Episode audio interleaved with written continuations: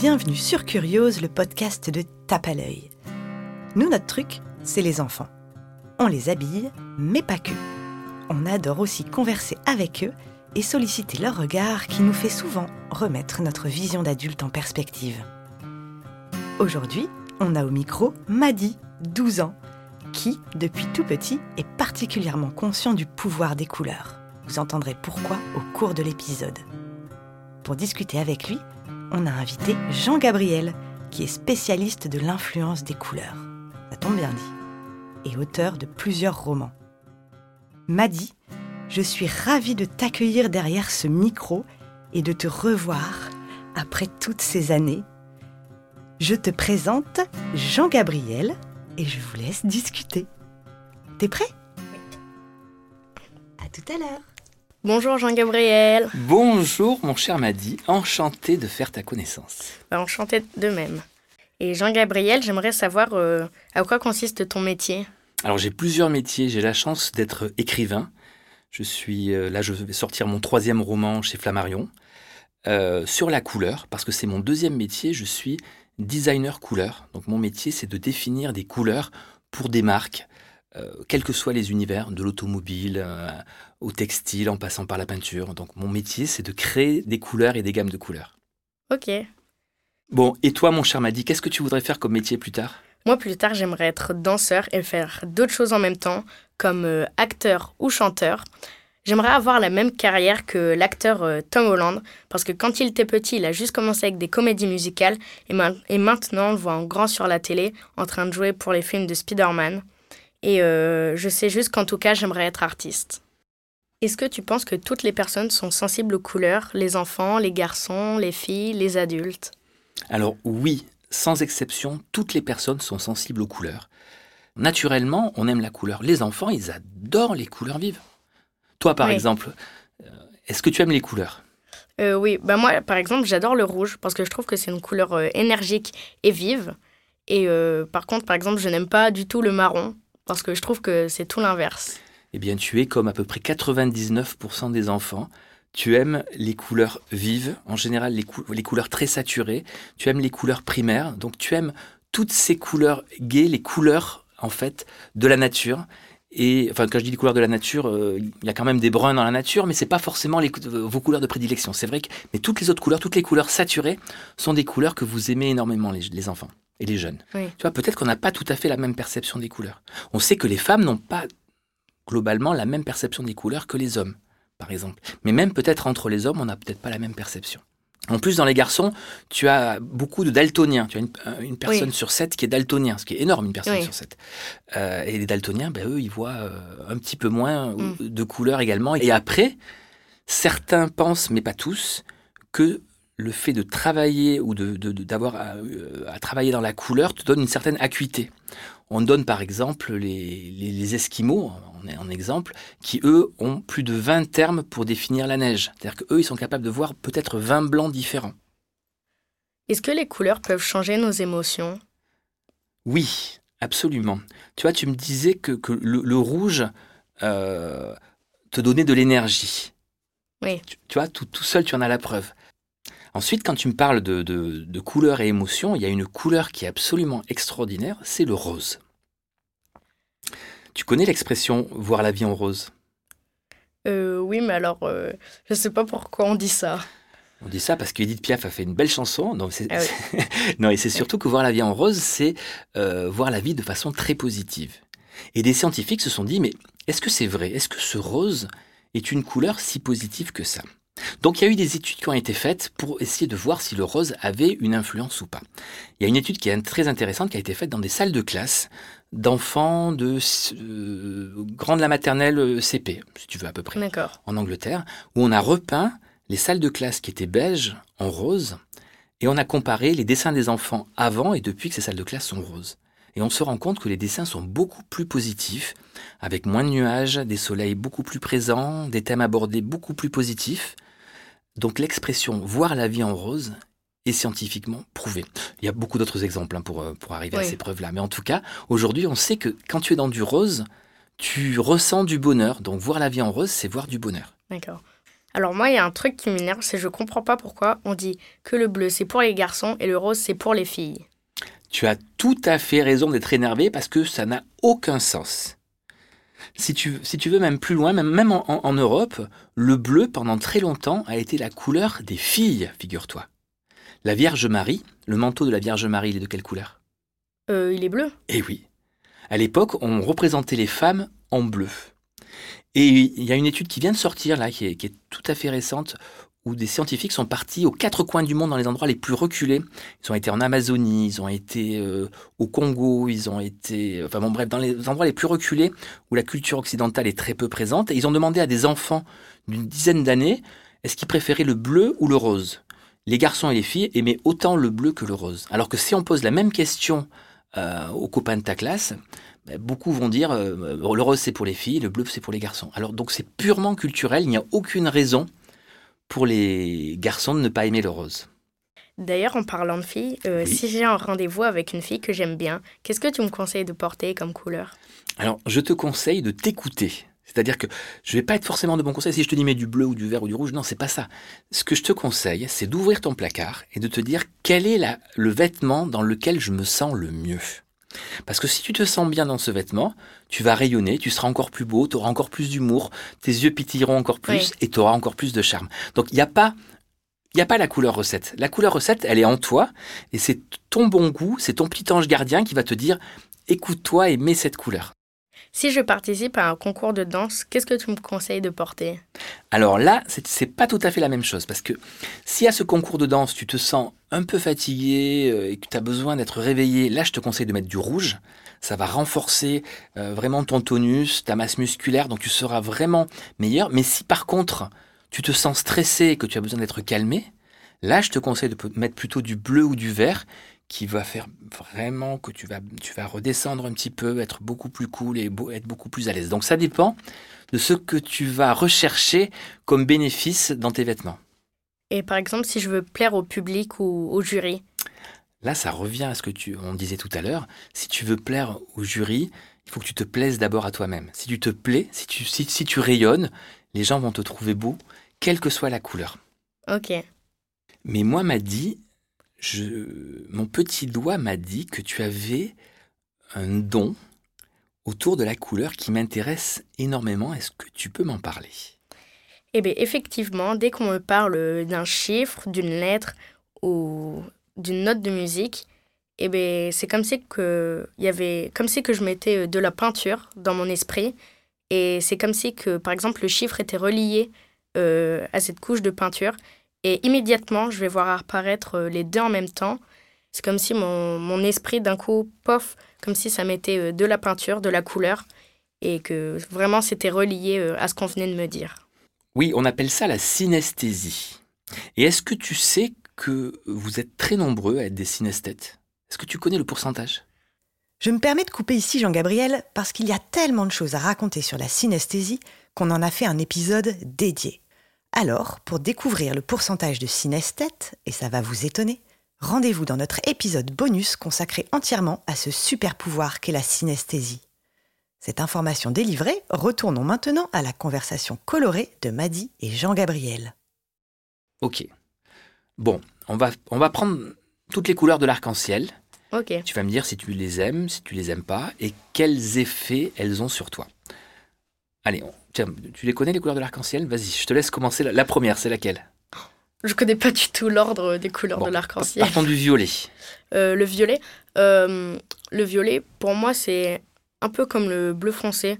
C'est une couleur euh, un peu triste, mais euh, dès que je pense au violet, euh, c'est aussi, je réfléchis beaucoup. Pour moi, le violet, ça me permet de, réfléchir et, de me poser un peu. Tu vois, tu as, vraiment une, énorme sensibilité à la couleur parce que les études scientifiques disent exactement la même chose que toi. Le violet, c'est la couleur de l'introspection. Tu remarqueras qu'il y a beaucoup de psychiatres, par exemple, qui ont leur mur violet. Quand tu es dans du violet, en fait, tu es dans la réflexion, tu es tu- dans l'introspection. Beaucoup de religions, euh, il y a du violet, que ce soit chez les bouddhistes, ou même chez les chrétiens, chez les évêques, etc. Donc le violet, c'est la couleur spirituelle par excellence. Mm. Ouais. Allez, on part de l'autre côté, le rouge. Alors là, le rouge, c'est une couleur euh, énergique, euh, vivante. Et dès que je pense au rouge, je suis tout content, je suis, ça me donne plein d'énergie. Exactement, c'est exactement ça. Le rouge, c'est la couleur dynamisante par excellence. Et aussi, est-ce que tu sais pourquoi les professeurs, ils corrigent tout le temps les fiches avec du rouge? Alors, ils ont tort. Je ne sais pas pourquoi ils le font. Enfin, si, je sais en fait pourquoi ils le font. Parce qu'en fait, le rouge, si tu veux, c'est la couleur de l'autorité, c'est la couleur de la domination. Euh, les hommes politiques, quand ils mettent une cravate rouge, c'est pour dire c'est moi le chef. Pas, tu vois, Donald Trump, par exemple, il avait toujours sa cravate rouge pour dire c'est moi qui commande. Et là, on a Vladimir Poutine aussi qui arrête pas de mettre des cravates rouges. J'espère qu'il va pas commander trop longtemps celui-là. Mais voilà. Donc le rouge, euh, c'est la couleur de l'autorité. Regarde les panneaux de la route. Quand il y a un feu rouge, c'est on s'arrête. Quand les panneaux sont rouges, c'est interdit. Donc rouge égale autorité. Donc quand ton prof corrige en rouge, il te dit c'est moi le chef, et voilà la note que je te mets, je t'ai mis un 8 sur 20, il est en rouge. Mais ce rouge, il te fait peur. C'est hmm. pas, c'est une couleur qui va te bloquer. Comme le feu rouge, il vaudrait mieux que le feu soit vert. Quand le feu est vert, ça t'encourage à aller de l'avant. Donc hmm. moi, je conseille à tous les instituteurs et tous les profs de ne pas corriger en rouge, au contraire de corriger en vert. En vert, ça va te donner envie d'avancer. Tu n'as pas une autorité en face de toi, tu as quelqu'un qui est à côté de toi et qui t'aide à progresser. Donc, corriger en rouge, à mon sens, c'est une erreur. Regarde une dictée. Une dictée, quand tu vois la, dictée arriver avec tout le rouge, tu n'as même pas besoin de voir la note, tu sais que c'est une catastrophe. Oui, parce qu'en plus, le rouge, euh, on y fait très attention à cette couleur. Exactement. Alors que tu vois, tu as des pays, par exemple, une dictée, on a des profs, ils, mettent un trait vert à la fin de chaque phrase pour dire là tu as eu raison, là tu as eu juste, là tu as eu juste. Donc si tu as dicté, tu vois beaucoup de vert, tu te dis génial, j'ai bien réussi. Si tu vois pas beaucoup de vert, c'est que tu n'as pas réussi. On va te souligner, mais pas en rouge, là où tu as fait faute. Mais en fait, tu gagnes, en fait, tu gagnes des points chaque fois que tu as une question, une, une phrase juste, plutôt que l'inverse comme en France, où tu perds des points chaque fois que tu fais une faute. Euh, alors euh, pour moi, le vert clair, euh, c'est une couleur euh, qui me pousse euh, à aller vers l'avant. ça me permet de, de, produire plus de choses, mais aussi le vert clair, pour moi c'est un peu la, la, couleur du dégoût. Mais en revanche, le vert foncé, ça me permet de bien travailler. C'est très intéressant que tu dises le vert clair, c'est la couleur du dégoût, parce que ça veut dire quoi? Ça veut dire que tu as une sensibilité tellement forte à la couleur que tu as des, des, des des avis très tranchés, ce qui est formidable. Après, le vert, euh, c'est la couleur de l'équilibre par excellence. Comme elle est exactement au milieu, c'est la couleur dans laquelle, a priori, on se sent le mieux. Parce que, tu vois, nos, ancêtres, il n'y a pas très très longtemps, ils vivaient dans la nature, donc dans beaucoup de vert, et c'était l'endroit équilibré. C'est la couleur du zen, par exemple. On met beaucoup de vert dans le zen. Donc c'est la couleur de l'équilibre, et donc c'est la couleur par, euh, par extension de, de la confiance.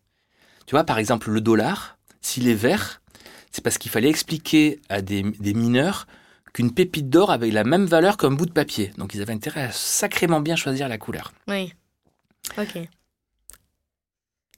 Une autre couleur, vas-y. Bon, l'arc-en-ciel, je te demande pas dans l'ordre, mais tu vas me trouver les sept couleurs. On a fait le rouge, le bleu, le vert. Euh, le jaune. Le jaune, oui. Euh, alors, le jaune, c'est un peu comme, euh, comme le rouge.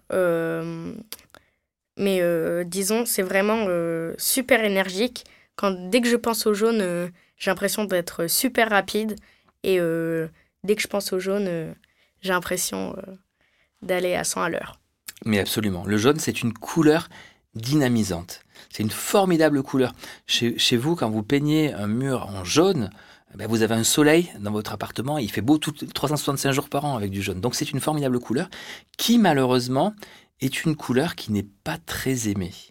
Et si tu regardes, on a mis beaucoup de choses négatives en jaune. L'étoile euh, des Juifs pendant la guerre, si elle était jaune, c'est parce que c'était la couleur à détester, malheureusement. C'est pour ça que l'étoile juive était jaune. Mm. Judas, dans, dans, dans, le Nouveau Testament, était habillé en jaune. On parle de jaune cocu, on parle de rire jaune. Donc le jaune, bizarrement, est une couleur qui n'est pas très aimé, et d'ailleurs dans les préférences de couleurs, le jaune arrive assez bas, alors que c'est une formidable couleur. C'est la couleur du feu, c'est la couleur rassurante par excellence. Mm, parce que pour moi, le jaune, c'est la joie. C'est la euh, joie, c'est ça, c'est le soleil. Mm. Ensuite. Euh, le orange. Oui. Euh, donc le orange. Dès que je pense orange, en fait, ça je dirais euh, le rouge, l'orange et le jaune, c'est un peu la même catégorie. C'est tout ce qui va me permettre euh, d'être à fond. Et euh, donc l'orange, c'est pareil. dès que je pense au orange, ça, me pousse, un peu comme le rouge en fin de compte, à aller vers l'avant. Tu as tout à fait raison. Ce sont les trois couleurs chaudes, rouge, orange et jaune. Et le orange a une spécificité qui lui est propre, c'est que quand tu regardes du orange, tu vas activer dans ton cerveau une zone particulière qui est celle du langage. Ce qui veut dire que le orange, c'est la couleur de la communication.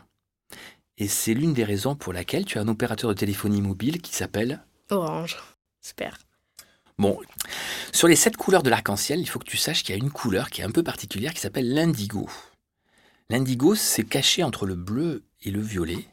Or, cette couleur, en fait, personne ne l'a jamais vue sur un arc-en-ciel, contrairement à ce qu'on croit. En fait, il n'y a pas sept couleurs dans un arc-en-ciel. Il n'y en a que six franches. C'est-à-dire qu'entre le bleu et le violet, on ne voit pas vraiment la couleur. Pourquoi est-ce qu'on dit qu'il y a sept couleurs dans un arc-en-ciel? Ben, C'est parce qu'il y a un monsieur qui s'appelait Newton.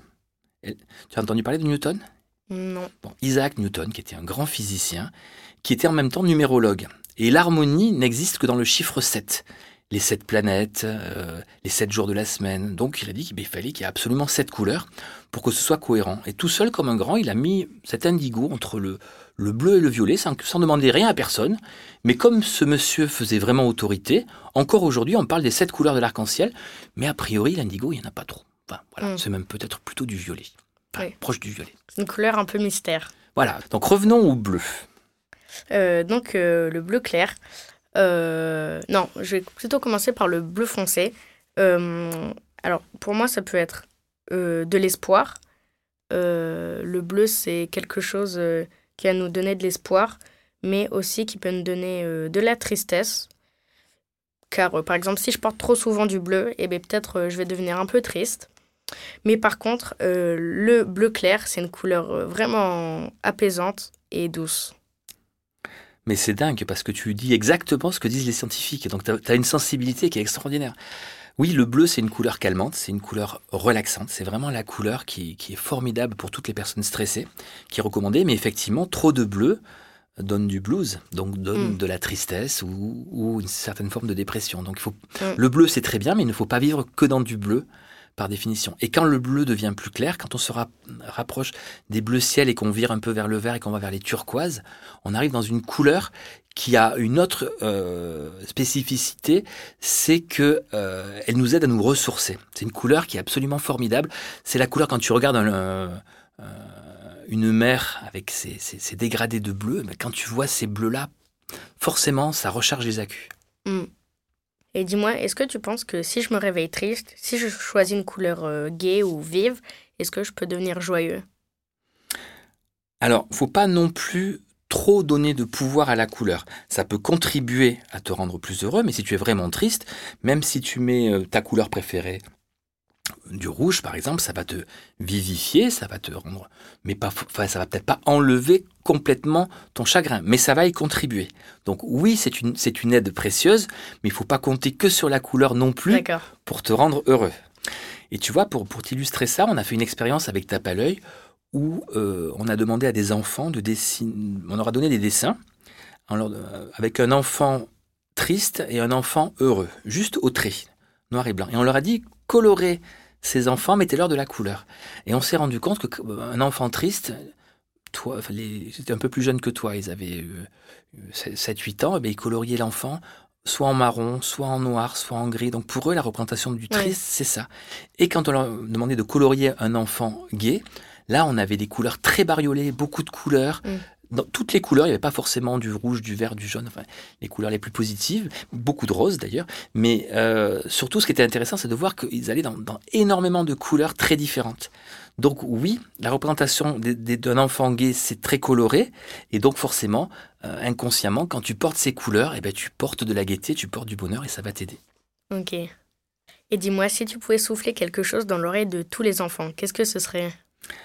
Ce serait vous aimez la couleur, ne l'oubliez jamais, parce que la couleur vous fait du bien. Donc continuez à être aussi enthousiaste sur les couleurs et surtout continuez à essayer de porter et de vivre dans ces couleurs. Ne les oubliez pas quand vous serez grand.